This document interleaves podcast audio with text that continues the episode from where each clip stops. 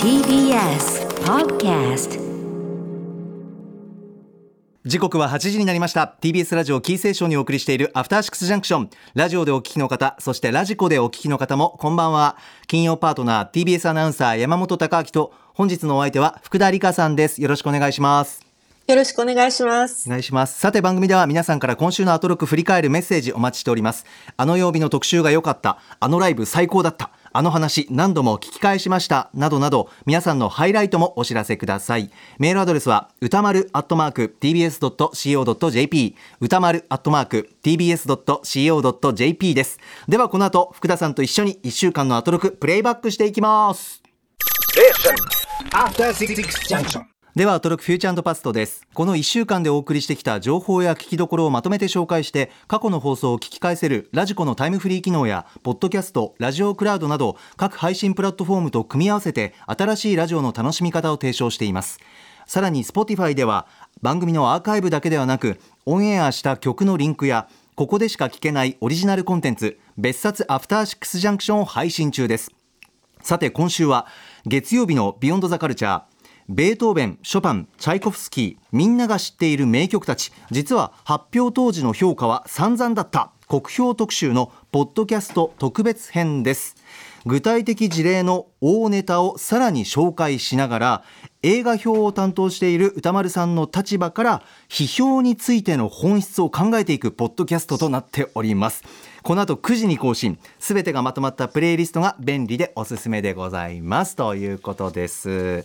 さあ本日のお相手福田理香さんです。改めてよろしくお願いします。よろしくお願いします。福田さん何かお知らせ事などなどありますか？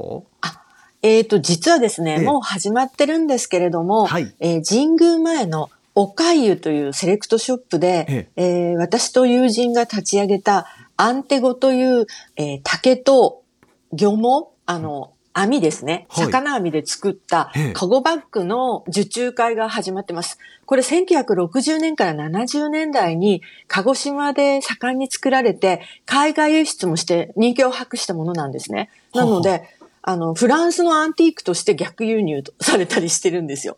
それを、あの、新しくちょっと改良して、えー作ったので、ぜひちょっとご興味のある方は、えー神宮前おかゆで、えー検索してください。あ、はいありがとうございますえその今もうホームページとか写真とか出てるんですか？あ今あ、出てますね。画面共有でスタッフが出してくれました、へえこれね、こういうふうにね、ペタンって、あの、なっちゃうの。で、あこれを立ち上げると、あはいの立体になるんですね。はい。あそうなんて言ったらいいか、独特のなんか 今ペタンとなってるのは U の字みたいになってますよねそうです、そうです、そうです。カバンがね、はい。はい。これが立体になるんですね。はい。あそうなんだ カバン作りまたはい福田さん、フードとは別のまたそうですね。はい。道ですね、新しいっていうかへえ趣味的なものですね、これは。はいあそうですか皆さんぜひチェックしてみてくださいありがとうございますさあそしてフューチャーパスト行く前にですねここで電車の情報入っております。関東地方の電車の情報です。人身事故の影響で東京駅と横浜駅の間の上下線で運転を見合わせていた JR 横須賀線は先ほど運転を再開し大幅な遅れが出ているということです。最新情報皆さんぜひチェックしてください。以上電車の情報をお伝えしました。それではそろそろ始めてまいります。ここだけ聞けば1週間がわかるアトロックフューチャーパストパスト編。7月5日月曜日からのこの番組のパスト過去を振り返っていきます。今夜も各曜日のアナウンサーが振り返りを行っております。まずは5日月曜日。月曜パートナーの熊崎和人です。7月5日月曜日振り返りましょう。6時半からのカルチャートークはプロ書評家プロインタビュアーの吉田剛さん。アイドルのセカンドキャリアについてお話ししてくれました。7時からのミュージックゾーンライブダイレクトはラッパーシンガーのマッサンさんとプロデューサーシンガーソングライター DJ の中村博さんが結成したユニットノーワンでした。そして8時台の特集コーナー「ビヨンドザカルチャーはクラシックのあの名曲もかつてはめちゃくちゃ酷評されていた。当時の酷評を知り今の我々はそこから何を学ぶべきかを考える特集 by 影原志保白沢達夫ということでベートーベンの大工もビゼーのカルメンもショパンのノクターンも当時は最初ものすごく批判をされていたそうなんです。ただそこからどう好転していったのかについてそして我々としては多角的に物事を見見る大切さをお二人に改めて教えていただきました。そして今週のおすすめグラビアは佐藤愛理さんです。宮崎県出身身長167センチということで非常にスレンダーなスタイルのいい方なんですけれども写真集が発売されたのとネットフリックスの全裸監督2にも出演されているというところでこのタイミングでご紹介をさせていただきました佐藤愛理さん。非常に素敵な方です。はい月曜日でございます福田さんいかがでしょう？いやー、あの、吉田剛さんのアイドルのセカンドキャリアは、うん、なかなか重たい話でもあって、えー、全然知らなかったので、うん、あの、興味深く聞きました。うん、はい。そうですね。はい。で、あの、まあ、本当にね、勉強、本当なんかこう、うまくね、こう、な運営側も、もうちょっと仕組みとしてなんかまあ法レベルで整えた方がいいと歌丸さんおっしゃってたんですけど、うんうん、本当そういう問題かもしれないなと思いました。まあ義務教育レベルでという段階ですよね。そうなんですね。はい、ね。うん、まあ、あのー、ただ、勉強の世界に馴染めなかった人の受け皿にもなっている側面があるっていうのも、ねねも。そうだなと思って。なんかねな、なるべくそういうのがうまく噛み合う世の中になっていってほしいなと思いました。はい、確かにね、勉強できないけど、これはやれるって、すごく自,、自信になると思うんですよね。その道も大事だし、ね、というところもあったりとか。うん、得意不得意ね、みんなありますからね。ねねはい。はい、あと、最後に、あの、アイドルのクレヨンしんちゃんのモノマネはダメっていうので、ちょっと、あの、笑いを明るい気持ちに。なんか、前からみんなやるので問題されている そうですね。吉田さん、オーディションの審査員で毎年見てる。なるほど。皆さんがこぞってやる様を想像したら、ちょっと可愛いなと思いましたけど、まあ、相当な数愛いなと思ったんですよ。あはい、そんな情報もありました。はい。はい。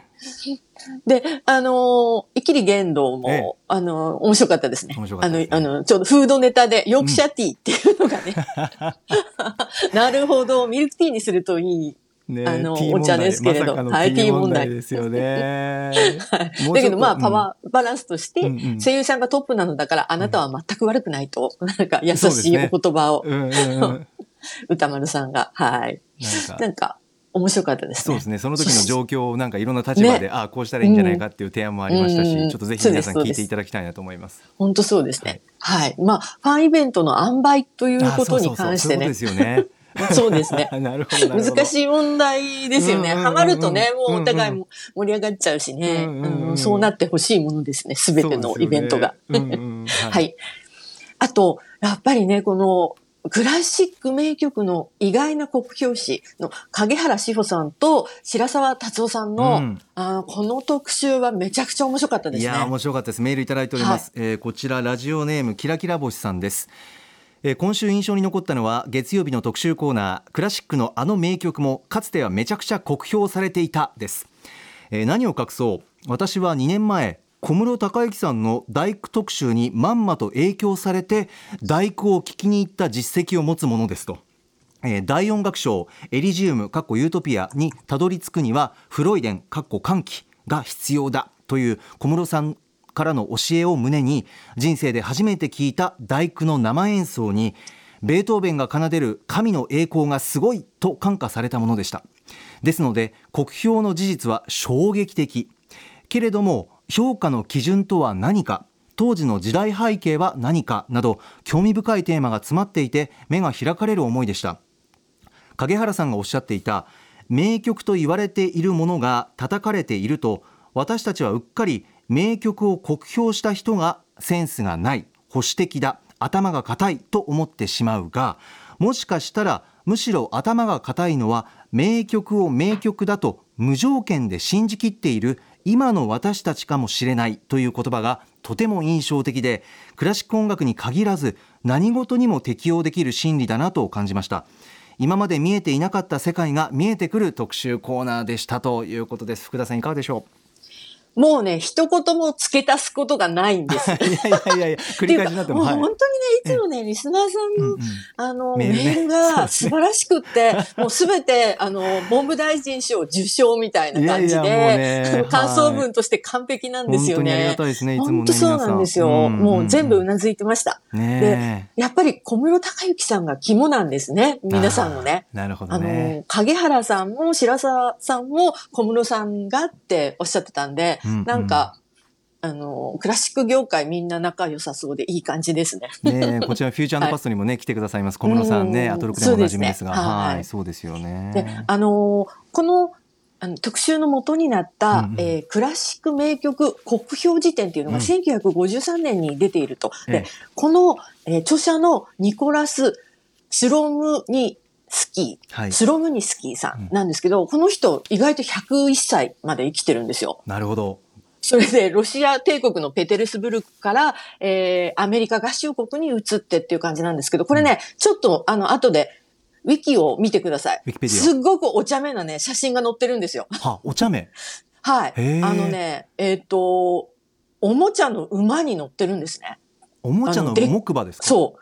そうなんですよ。でっかい木馬。大人用の木馬。あ、大人として。人になってから、あ多分、え？30代じゃないですか。あ、そうですか。あ、結構童心の溢れる方なのかな。いや、な、なぜこれにしたのかなっていうのも面白いし、でもね、なかなかね、ちょっと優しげなね、あの真ん中分けの、あのー素敵な方なんですけれど、うんうんうんあの、この写真が私は気に入りました。あ、そうですか。ぜひ見てください。意外、へー101歳で没されたっていうのも意外だし、意外というかね、あの、ええ長生きされてるなという感じですね。今、はい構成作家古川光さんが画面共有で出してくれました、ニコラはいス・スロニムスキーさん。え、あ、はい本当だ。うんなんか結構あの細身のあの馬のフォルムの木馬に乗ってる。そうなんですよあ、。そうですか。えー決まってこますね。でもこの写真良くないですか？とした顔つき。えーそうですよあこの方が国評ということですもんね。そうです。酷評された方なんですよ。ほどね。ねえそれとし、へえ、そ。そうなんですよね。なんかすごい。いや、あその、ね。誰もが知る、あの、名曲が、あの、こんな風に酷評されているんだと、何よりも、あの、僕も聞いてて意外だったし、でもやっぱうん。名曲、新しいものとかってバッと世に出ると、あ、そんな角度で批判されるんだとかっていう発見もね、たくさんあるうん。特集になりましたんで、あの、ひ ひどいですよね、内容もね。あのベートーベンの大工とか実、実に恐るべき長さであり、楽団員の筋肉と肺、そして聴衆の忍耐力は過酷な試練にさらされるって、なんかもう、縦板に水のいや、なんかもう、ほんとほんと。こんなこと言われたら、ちょっと立ち直れないですね。ねえ、あとおなじみの曲なんかで騒がしいなんていう、あ、騒がしいと捉えるみたいなところもあったりとか、でもクラシックってやっぱり昔はそういうなんか求められるものも違ったのかなっていうね。うん、ね。なんかありましたよね。だけど、モーツァルトとかが、あの、墓の中にまで届いて眠りを妨げるとか言われ、だけど、まあ、あの、お二人の話だとファンが頑張ったと。はい。同時代の信者が演奏会をして布教して、うんうんあの、リアル世代じゃない、うんうんあの、なんだろう、こう、ファンが頑張ったっていう。そうですね。うんうんうんうん。はいうんファンが盛り返していったっていうか。そうですね。んんうんうんあなるほど。それはなんか、現代にも通じてるなと思ったりして、やっぱりね、あの、若い子にとっては、すごい昔のものも、最新のものも、あの、新しいという意味では全く同じ新しさだから、うん。やっぱり掘り返してきてくれたりしますよね。そういう感じなんだ、みたいな。うん。昔もファンがいて、推してる人がいて、推しに、を応援するんだっていう、なんか。そうですね。そういうのもあったそれと全然知らなかったからファンになっちゃったみたいな、いきなり心をつかまれたみたいなことっうん。うん。て、まあ昔もあったんだなと。そうですね。大工なんですけど、うんうん。20世紀に入るといろんな人たちがうん。勝手に俺たちのアンセムとして押すようになるっていうのも 衝撃で、そうでしたね。まさかだってドイツの労働者のアンセムであり、うん。ナチの旗の下、それからね。日本のあの学徒動員出陣のアンセムみたいな。まあこれも、あの、圧倒的な上げ感だという分析も、なるほどと思いましたね。受け取り方、使われ方でも時代ごとによってもね、いろいろ様々なんだなっていそうところもあったりとか。はい。い。ろんなえ、どうぞ。そうですね。うん。あと、モーツァルト・サリエリの例が、あの、ずっと忘れられたアーティストだって私思ってたんですけど、ええ再評価が、あの、顕著であるというちょうどあの、あのえー漫画の、えー惑われてるモーツァルトとか、福山洋二さんの漫画とかですごいサリエリに思い入れがあったので、ちょっとサリエリの音楽も聴いてみたいなと思いました。はい。へえ。ああ、漫画そちらあのおすすめなんですか？面白い。おすすめです、おすすめです。あの、モーツァルトが女の子だったっていう設定なんですよ。あ、そうなんですね。うん。そうなんです。あと、影原志保さんの、あの、ブログの、私が押した神っていうのがめっちゃ面白かったんで、読んでください。押した神？はい。えー、ニジニジンスキーを好きになっちゃった女の子が人生を狂わせる、ああの、えー、波乱と矛盾に満ちた物語っていうのを、もうその子になりきったように、影原さんが書いてます。へえ、なんか面白そうですね。あ、ありがとうございます。はい。皆さん、あの、こちら、本日は、あの、月曜日特集含めまして、音楽流れるところは、ラジコタイムフリーでチェックしてみてください。さあ、続きましては、6日火曜日です。火曜パートナーの宇垣美里です。7月6日火曜日、振り返ります。6時半からのカルチャートークは、中国から日本にやってきた日中バイリンガル声優の劉セイラさんに、今日、あの傑作アニメ、ロシアオ平戦記のソフトが発売されたということで、改めてロシアオや中国アニメについてお話を伺いました。吹き替えももちろんいいんですけど、練りに練られた字幕もいい。中国の声優さんも素敵で、山新さんがシャオヘイとナタも担当してるんです。聞き比べもぜひ7時からのミュージックゾーンライブダイレクトは、秋葉原もぐらを代表するマンスリーイベント、アニソンマトリックスの主催、DJ のホックボーイさんによるアニソンミックスでした。そして8時台の特集コーナービヨンドザカルチャーは、あなたよりも沼な人教えてください。サンリオ沼編でした。いや、最高の特集でしたね。皆さんのお話を聞いていると、サンリオピューロランドに行きたくなりました。何よりお三方がもう本当に楽しそうで、友達の輪がどんどん広がっていって、困ったことなんかないって言い切ってていいなって心から思いました。沼人って最高じゃんはい。あの先にお伝えしておきますとここで火曜日の特集コーナーあなたの沼教えてください。サンリオ編でお知らせしたチケットプレゼントの当選者の発表なんですが、えー、東京都武蔵野市ラジオネーム松浦さん。それから東京都小平市ラジオネーム小平のゆうきさん、えー、千葉県佐倉市、えー、ラジオネームさつまいもマムさんになります。おめでとうございます。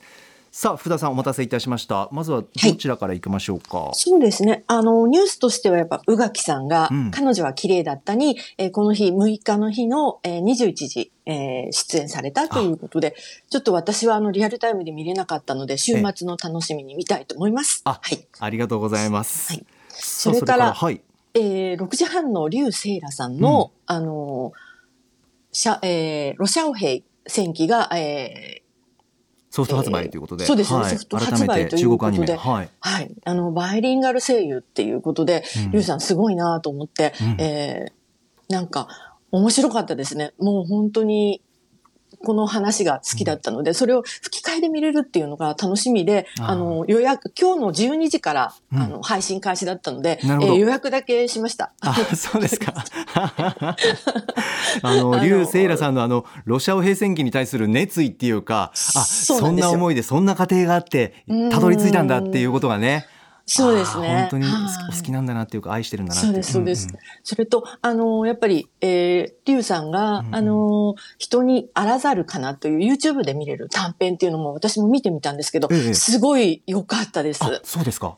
やっぱね、あの、妖怪とか竜とか、うん、そういうものって、やっぱ中国の伝説にやっぱりたくさん登場するものなので、なんかこう、いいですね。日本でもすごくたくさんありますけれど、またね、ちょっと違ってて、あの、ぜひ見てくださいという感じです、あ。ありがとうございます。はい、それから、あとは何行きましょうか？じゃあ、あの、一つのカルチャーにどっぷりハマった、通称沼な人たちを教えてください。三両編最高でしたね。三両編行きましょうか。えー、こちらメールいただいております。ラジオネームブライトマンさん。火曜日の一つのカルチャーにどっぷりハマった通称沼な人たちを教えてください三両編。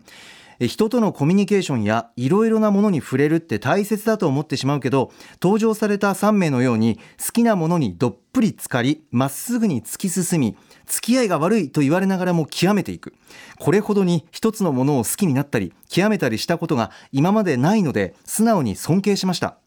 今回は3名ともグッズ沼な人でもあったので歌丸さんがよく聞く収納関連のお話も聞くことができその辺はアトロクで紹介された本レコードなどさまざまなものがキティちゃんの収容所のごとく部屋を占拠している僕も共感しました。ということです。福田さんいかがでしょう？いやー、楽しかったですよね。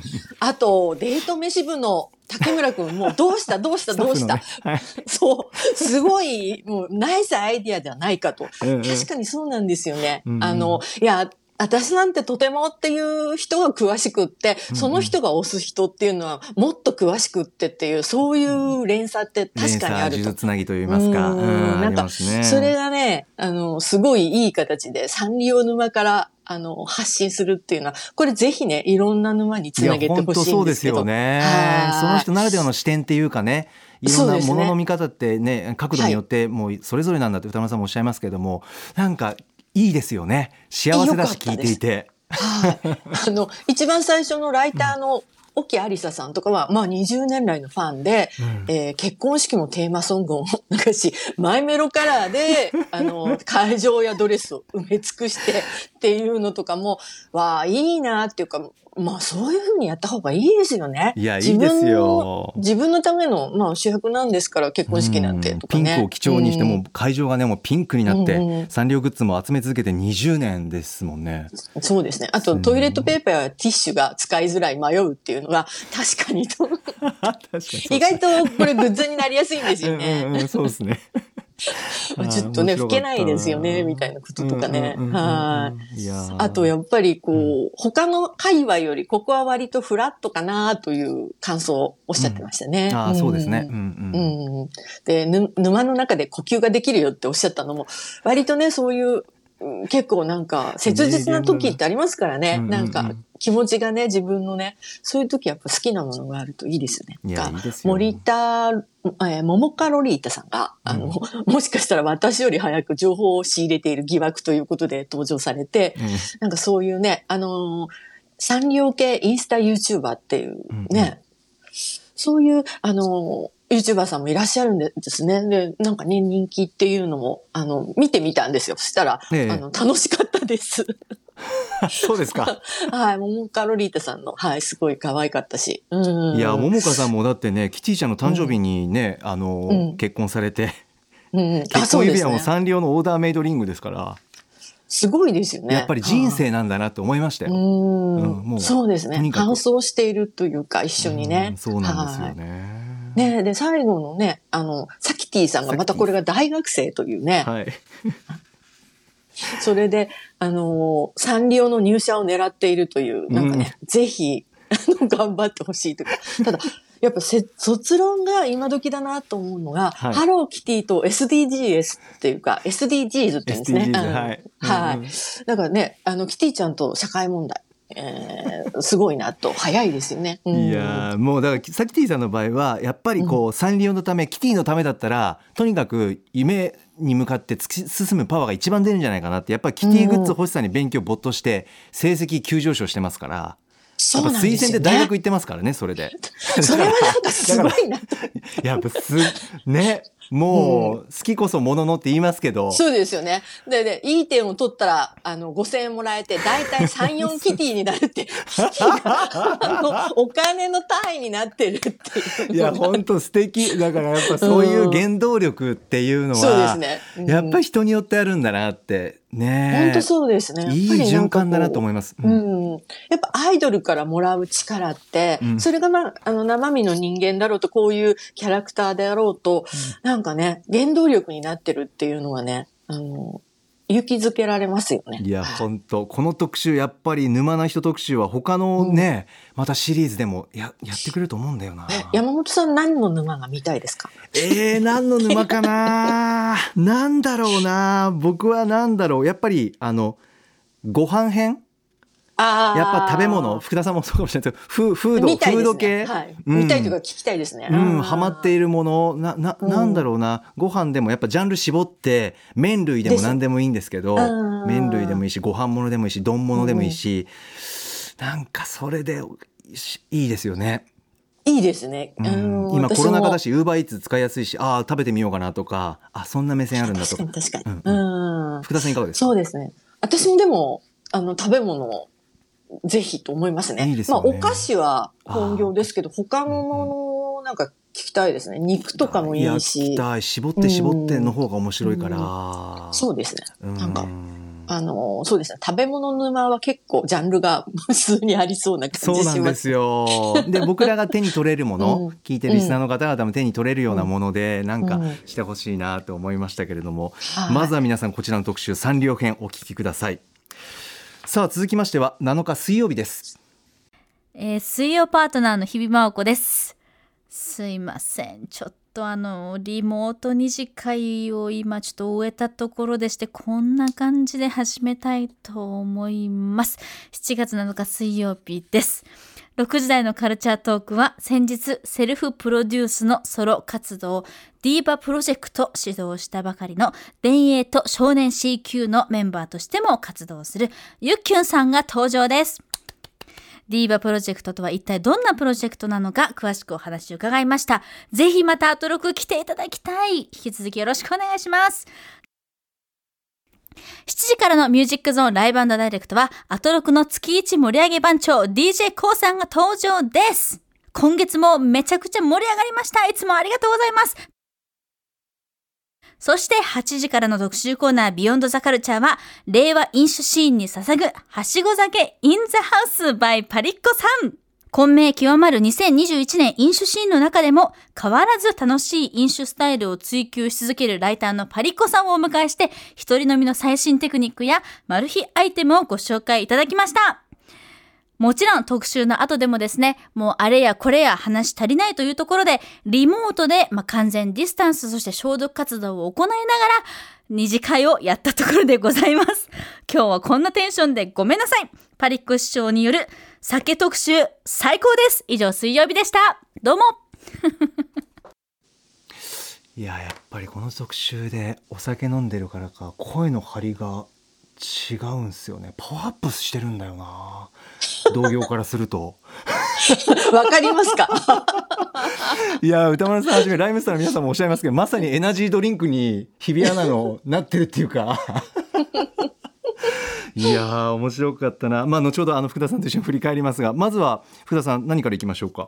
あ、えー、まあ、あのー水曜日は7日で七夕でしたね。ええ。でもまあなんか本当に、えーうん。ロックインジャパンが中止。そうでしたね。私も文句垂れまんですよ。あうん。歌丸さんのね、もうこう何とも言えない、こう、うん。なんか怒りが、怒りとあ思いれが。が。思いがねね、思いがね溢れてて、ちょっと切なくなっちゃいました。うんはい。今やっぱりねいろんなアーティストの方が声を上げてますけども、うん。うんなんか怒りなのかね。複雑な思いなのかっていろいろね。それぞれさまざまなあ言葉をうん。あのネット上でもねあの発信されてますけどまあでも絶対最後は音楽しか勝たんって感じですからね。ううん。ん、音楽の力を信じたいなと思います。いやあとやっぱりこう断行ですよねロッキンオンをもうや、うん。もうじゃあ中止するんだっていうことはどれぐらいの、うん、もうとにかく大変さでうん、どれぐらいの重みなのかっていうこと、うん。これはもうとんでもないことであってってでも、もうしないんだって中止にしたっていう、このこう決断というかうん、その、うん、なんか大大きさをうん、歌丸さん教えてくださったっていうかこのオープニングでね。トークで、はい。うんちょっと皆さんも聞いていただきたいなというふうに思いますけども。はい。はい。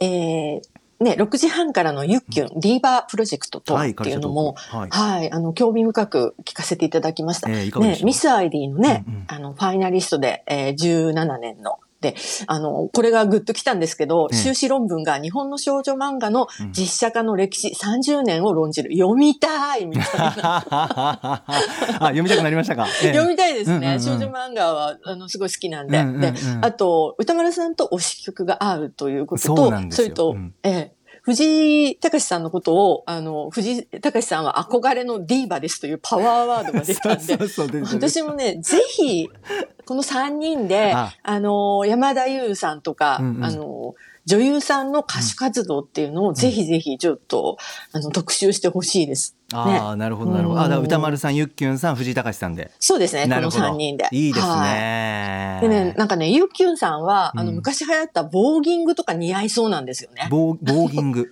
はい。防具の真似をして、あの、ピタッと止まるっていうね、踊りというか、ムーブメントがあったんですね。すごいおしゃれして、防具のモデルが、こう、やるようなポーズで止まるみたいな。はあ、はあはあ、そんな遊び方っていうかあるんですね。そう、あったんですね。それをちょっと似合いそうだなといいですね、思いました。いいですね。はい。楽しそう。はい。で、そうこうしてたら東京では4度目の緊急事態宣言が出たんですよね、この日ね。そうですね、んまあ、その、まあ、出す方針であるということで。そうですね。そうですはいね。ニュースが飛び込んだっていう日でしたね。で、あのー、8時台から、まあ、あの、パリッコさんのうん令和飲酒シーンに捧ぐ、はしご酒インザハウス、最高でした。特集はい。最高でした、こちらメールい。ただいております、えーラジオネームサイクリングビート9543今週のアトロクを聞いて優勝したのは令和飲酒シーンに捧ぐはしご酒インザハウスです。読後感を楽しめるのが一人飲み。外で飲めなくなってから瓶ビールを常にストックしている。瓶ビールの線を抜く音に対して録音して寝る前に聞きます。2回目の豆苗のつまみ感が良い。そっと寄り添ってくれる。不屈の精神を感じながらつまみにして飲む。育てるところからつまみへ始まる。といった。文章にすると様子のおかしい言葉の数々がヘビアナウンサーの飲酒の場にいることがとにかく楽しくてたまらないという幸せなバイブスに乗せて放たれる。となぜか刺さってしまう。パンチラインとして機能し。リモートでいいからこの世界に参加したいと思わせる特集でした。やはり好きが溢れて幸せな人の放つ言葉はどんなジャンルでも心に届いてこちらの気分も上がってしまうんですねということです。はい、いや、よかったですね。出てた。じゃあ、私もちょっと語録を立ち、あの、えー教えてください付け加えてください。はいどうぞどうぞえーうんこれからの酒飲みは、マナー遵守をそれぞれの家で立ち上がれ。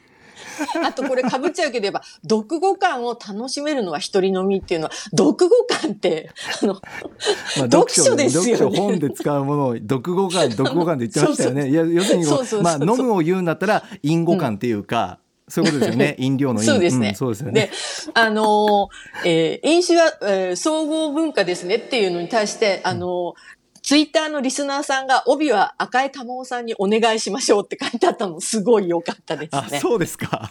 えー、なるほで、ど、ね。クラフトビールの時に、これはモテビールですわ。おうちあや、あ、おうち青山ですねとかね。なんかやっぱりね、一人飲みは宇宙とかもそよかったし、な日めくり、本当に日めくり酒飲みカレンダーを作ったら売れるんじゃないかなと。そうですよね。話題に出てましたようん。ね日比アナウンサーのそのまあ、ななんか飲酒に対するうん。思いを一はい。日そうですね。ワンフレーズっていうか、はい、そうですね。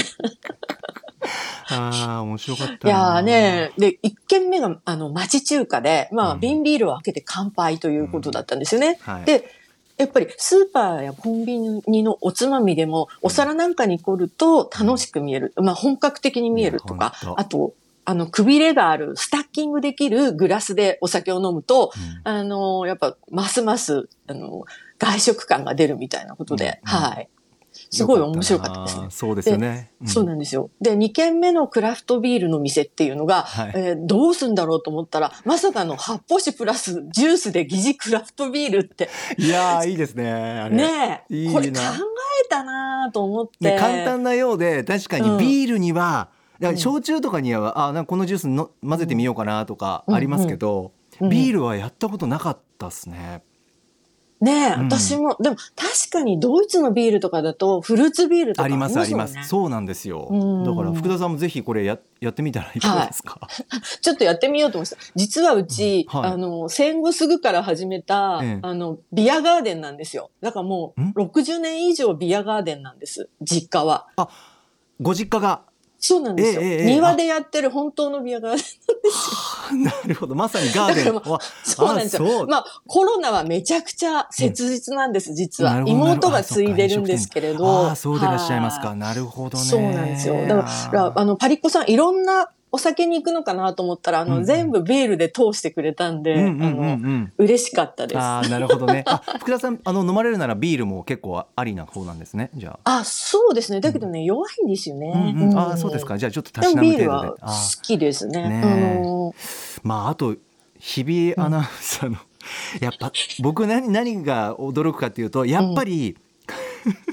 さらっと情報が出てくる感じですよね要するに当たり前のように日常にやっぱり酒とともにあるんだなっていうのが、やっぱこの豆苗のつまみに関してもそうですけどああ、そうですねやっ。ぱファッと出てくるんですよ情報が。うん、そうですね。あこの子やっぱり。り改めてあ本物なんだなっていうか、あの、豆苗に母性が生まれるまで言ってましたからね。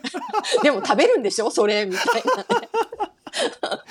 そうなんですよね。ん。母性出てきて2回目はやっぱりこううん。けなげに頑張って生きてやっぱ1回目はちょっと食感があるんだけど2回目はちょっとこうね柔らかくなっててそうそうそう。そうでそれを最終的に食べるってことですよねうん。つまみでね。あとね、ビールとカフェオレちょっとだけっていうのが、美味しいって日比さんがおっしゃってたんで、ねえ、や、考えたこともなかったんで、うん。さすがパリッコさんと思って、いやそうですよね。うん、すごい良かったですね。ねあと3軒目どうするのかなと思ったら、はいはい。下町の大衆酒場っていう、い確かにみたいな、いいですよね。これがね、でも面白かったですね。ええ無垢の板を東急ハンズで買ってきてテーブルの上に置いて飲むと酒場になるって。だからやっぱりこうなんて言うんだろうな、うん写真の撮り方によっちゃ本当に人飲みしてるよってなるよって日そうです比が言ってましたよね。インスタに載せられます。そうそうこれなら映えるぞっつって。いやだからそういう意味では情報とかもたくさん盛りだくさんだし、あやっぱり多幸感があって本当楽しそうな皆さんもあったし、そうです ASMR ね的にもなんかこうんうプシュって線開ける音とか、うん。うん、なんかドリンクのドリンク界隈のいい音も聞けたしっていう結構いろいろ詰まってませんでした福田さん。うん、ね。すごい良かったですね。うんうんうん。あと、だから、うん。あの、ファミマのお母さん食堂が実はおつまみ食堂だったって、これネーミング変えてもいいかもしれないぐらい、あの、黒胡椒のパストラミ、4種のチーズ、コリコリ耳が、ジョージア料理のしえシュクメルリまであるってすごいなと思って。幅広いみたいなはお母さんみたいなね。そうですね。あと、日比さんのおすすめが成城石井のうんトリュフ味ポテトチップスっていうのもちょっとここでもう一回ね、押しておきましょうか、ね。いやー本当にあれちょっと美味しそうですよね。あ福田さんはねえ食べたことないですか？あ、あります。美味しいですよ。小袋なんですよ。はい。あじゃあ私もだから。あ、それ美味しいす。ですと思いました。あそうですか。だけどええパリッコさんの老舗酒問屋が目利きしたうまいつまみシリーズは食べたことないんあですよ。れ気になりますよね。ねえ。だって、砂肝塩だれ、チーズ、最高だよあれ。カルビえー、鶏から唐揚げ。ゃうんねえ。10種類もあるっていうのはね、やっぱりね、さすがですね。そうん。確かにこれは家が、あの、大衆酒場になるわと思いました。そうですね、はいだから結局今家飲みする方はもう本当に多いと思うんで、やっぱそういった意味でも知ってもらいたい情報盛りだくさんということで、うんぜひ聞いてほしいですねこの特集ね、はい。ぜひぜひ。ぜひぜひさあ続きましてはあ8日木曜日参りますはい。木曜パートナー TBS アナウンサーうなえりさです。7月8日木曜日振り返ってまいります。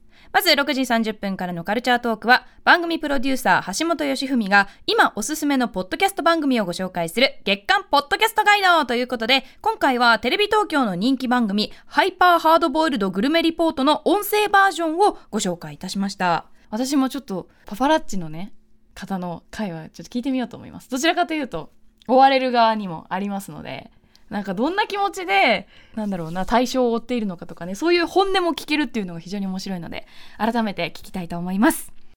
そして7時からのミュージックゾーンライブダイレクトはデジタルインストゥルメンタルアルバムクラシックをリリースした DJ 伊蔵さんとナオザライザさんが登場。ズーム機能を使いまして、 IZOH さんのすごい DJ テクニックを見ていたんですけれども、とってももうかっこよかったです。それがね、もちろん音声にも現れていますので、ぜひラジコタイムフリー機能で改めてこのライブ聞いてみてください。そして、8時台の特集コーナー、ビヨンドザカルチャーは、2021年上半期日米ヒップホップ総括特集ということで、ライターの磯部亮さんに解説していただきました。やっぱりヒップホップが、若者たちが本当に犯罪すれすれであっても、というか犯罪行為であっても、自分たちが伝えたいことを伝えるための、本当にメディアにヒップホップってなってるんだなっていうのを、もうそれは世界関係なく、アメリカでも日本でも、そうなっているんだなっていうのを、まあ、今回の磯部さんのお話で改めて感じました。はい福田さん木曜日いかがでしたか？いやー、あのー歌丸さんのセブンイレブン話で始まったのが、はいあ、そうなんだと思いながら聞いて、豆腐バーですね。ねえ豆腐バー盛り上がってましたあの朝彦さんの。はいなんかこれ、タンパク質 10g の豆腐バーみたいな形で、えー全国のセブンイレブンで発売と。で、これについての、あのーちょっとした、あの、どういうことみたいな問題提起だったんですけど、うん。これね、あの、聞きながら私ね、これね、しょうがないと思ったんですよ。ほうほあの、果物とかその野菜うん。がわーっとこう乗ってるっていうの。これね、あの、大流行したええ。サラダチキンの、は。ああの、後続版というか、サラあーサラダチキンに次ぐええ、こう、コンビニプロテイン食品、食材なんですね。なるほどだからなるほど。サラダチキンも、まあ、サラダと食べるっていうことで、あれだけブレイクしたというか。そうなんですよね、うん。僕もサラダチキンすごい愛用してたんですけどとにかくうん。名前の由来はとにかく昔要するにサラダと合うチキンなんだとうん。いうことで、あの名前がサラダチキンにななっていったっていうね説がありますから、はい、うん。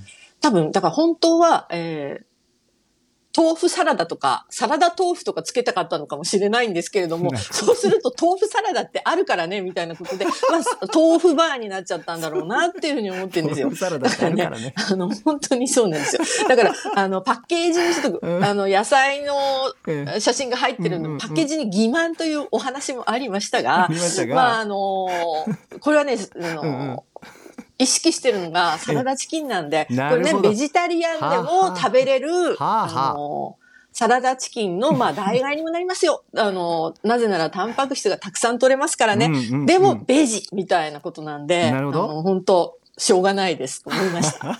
ご了承くださいみたいな。ご了承くださいね、食べてみたくなりました。なんかそう聞いてるとですね美味しそうだなって。はい。あと、うないさんの、うんあの、低気圧の話ですね。これ皆さんもう一回言います。大切だから。はい湿度90%ということはほとんど水の中。酸素不足になるから眠くなる。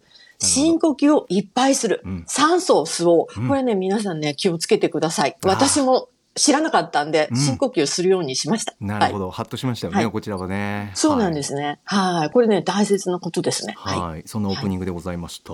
そうですね。はいあと、ポッドキャストガイド。あのーこれね、やっぱりすごい、ハシピーの、こう、ハイパーハードグルメレポート。福田さん的には。うんえ。え、あのー上出良平さんの、うん全部これ、やばいレポートを、あの、見ていないんですけれども、ねやっぱり、うんこう、切り口うがんすごいなっていうか、なんか、こう、あなたの、あの、食卓にお邪魔しますとか、一緒に食べましょうみたいな、うんあの、番組ってたくさんあるけれども、それを誰に選定するかっていうのが、なんか、まるで、あの、なんだろう、後頭部に目がついてるような人だなと思ったんですね。なかなかそこに振り返れないっていうか、見つけられないよううなんテーマを持ってきたっていうことで、やっぱり、この、業界の方々に、あの、震撼させたみたいなのもわかるし、えーまあ、カメラが邪魔になってきた。マイクだけの方が警戒心がないとか、なんか本当にね、あの番組を見てると、人間は食べる足であるじゃないけど、うん。あの、面白いですよね。こういう切り取り方が、あの自分では絶対できないから、あの、ーすごいなと。僕もう本当にこの番組橋本プロデューサーありがとうございますって感じでしたねいや来た来たと思いました これはもう全部僕はもう聞きますしあの、一部あの本当にいろいろ聞きどころあるんだけどって言って、うんあの厳選して流してくれたじゃないですか。はいはい。でやっぱりあのいろこういう人が食べる食事何を食べるのか、うんでどんな風に食べるのかっていうのを音声のみってことじゃないですか。はい。あの多分食べる音とか咀嚼音とか ASMR って言いますけどたうん人が食べている音やっぱり聞いている人にな中ではこれは好きとかこれは嫌いとかこれは心地よいこれは苦手とか好みあると思うんですよ。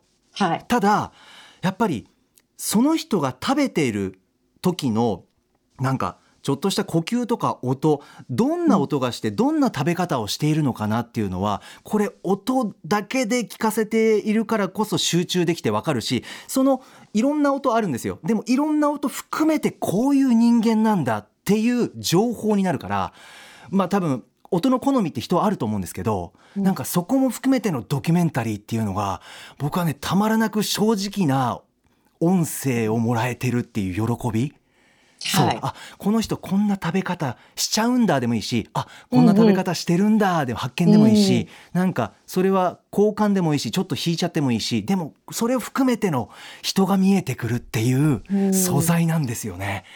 これは楽しみ増えましたよ。音声に臨場感ありましたよね。あるある。うん。あるこんなんですよ風にマイクで撮れるんだと思って。そうそう。だそうだからちょっとこうノイズ入ってたりとかその環境音だったりとかっても含めてどこにいるんだろうどんなところにいるんだろうとかうんいうねところもこれは好きな番組増えたな だから回によっていろいろな気持ちになるかもしれないんだけれども、うんやっぱねこれ聞いてほしいですね Spotify ねはい。ぜひぜひ。ぜひぜひはという感じでございます。はい。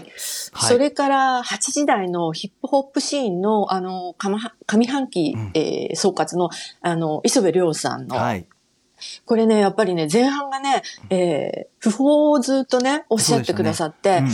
だけどなんか、あのー結構なん、なんていうのかな、艶ぶる前の夜みたいな感じで、ほうほう。あの、ヒップホップが好きな人ほどもう一度聞いてほしいっていうか、うん。あの、歌丸さんと二人でちょっとしんみりしながら、本当うん。ビールでも飲みながら、あー。あの、海苔巻きと何か、サキイカとえええあって、うん。それをなんか二人で、こうしみじみ、こう、ちょっと艶ぶる前の席で、あの、亡くなった方たちに、うんうんあの、鎮魂をしているというような、うんうんうん。あの、雰囲気で、うん。これね、すごくね、あの、しんみりして、あの、良かったですね。はい。うん。なかなかそういう、あの、コロナもあるし、うん。そういうふうに集まって誰かを死ぬってできないから、なんか、その、ヒップホップに詳しいというか、あー。まあ、本業にしてるお二人が、うんなんかこう、しみじみっていうのが、なんか、あの、ヒップホップのことは私は全然、もう門外観ではあるけれども、えあの、自分の業界に置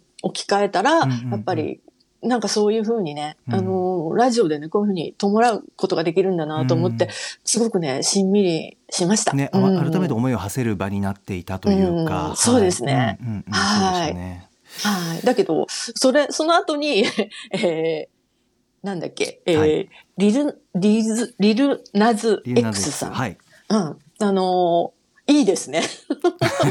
いいですね。もう担当直入に、ねあ、いいと思いました。いいですね。もうすごいいいと思いました。はいああの、サタンシューズっていうのもなんかもう検索して見ちゃいましたよ。うんうんあそうですかやっぱり、そうそうそう。あの、歌丸さんがおっしゃってたように、うんまあ多分コンテンポラリーアートですね。ああ、なるほど。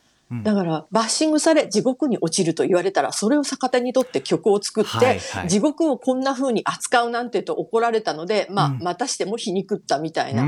だけど、まあ、ネットで活動する時代ですから、うん。ある種の、まあ、こういう炎上法、炎上商法、方法を利用してね、あの、社会、でも、社会問題を提起するスタイルになってるっていうのが、まあ、新しいなと思って、ああと、格好もおしゃれだなと、はい、思いますした。ね。うん。あのこちらの特集いろんな音楽流れますねこちらもぜひラジコのタイムフリーで聞いていただきたいなというふうに思います。はいさあということで本日振り返りで紹介した各コーナーラジコのタイムフリー機能スマホアプリラジオクラウド Spotify アンカーなど各配信プラットフォームのポッドキャストでもお楽しみいただけますここまでパスト編でしたこの後は来週1週間のアトロクの予定まとめてお知らせしますではここから来週1週間のアフターシックスジャンクションの予定を一気にお知らせします。まずは12日月曜日。6時半は月1レギュラースーパーササダンゴマシン選手。7時はシンガーソングライターとビートメーカーのコラボ。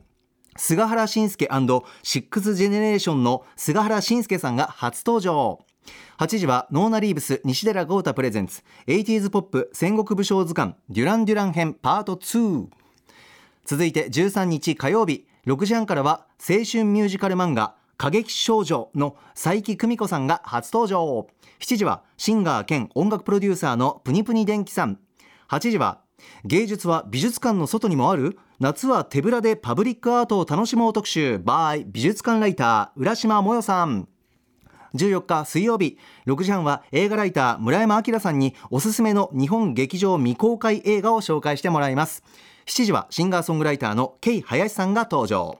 8時は夏に聴きたいサバーイなタイのシティポップ特集タイポップス探検家の三六円太郎さんとお送りします。15日木曜日です。6時半は APEX レジェンズの世界最強プレイヤーの一人韓国出身のプロゲーマーラッさんが登場。7時はマッサンバシリー。8時は2021年上半期ゲーム業界ベスト作品ベストニュースはこれだ特集。ゲームジャーナリストのジニさん。ゲームサイトオートメーション編集者の黒沢由紀さん。ボードゲームメーカードロッセルマイヤーズ代表の渡辺則明さん。スマホゲームなどに詳しいゲームキャスト管理人の寺島俊久さんとお送りします。そして16日金曜日6時半からの週刊映画辞表ムービーウォッチメンはブラックウィドウを評論。7時は韓国出身のシンガーソングライター K さん8時からは1週間の番組を振り返るアトロックフューチャーパスト来週は映像コレクターでビデオ考古学者のコンバットレックさんとお送りしますえー失礼いたしました。えっ、とですね、木曜日なんですけれども、8時台のゲームサイト、オートマトンでございました。失礼しました。オートマトン編集者の黒沢由紀さんでございます。さあ、福田さん、お待たせいたしました。来週いかがでしょうか？えー、火曜日の、あの、佐伯佐伯久美子さん、あの、過激少女という漫画を描いていらっしゃる、えー漫画家さんなんですけど、それが、その方が初登場って、え、こういう風に音声とかで出演されるんですね、と思ってすごい嬉しいです。あ、そうすかもうっごい面白いんですよ。なかったんですね、今まで。はい。いや、音声で。多分私がえしわかんないかもしれない。あの、聞いてないだけかもしれない貴重です、貴重です。ねえもうええ本当にええね、あの、講談、えー、主演者系ではい連載されてたんですけれども、うん途中でちょっと、あの、えー白戦車に移ったんですね。ええそれで。あ、はお時間来ちゃいます。福田さん、ありがとうございました。またい。来てください。楽しみです。はい。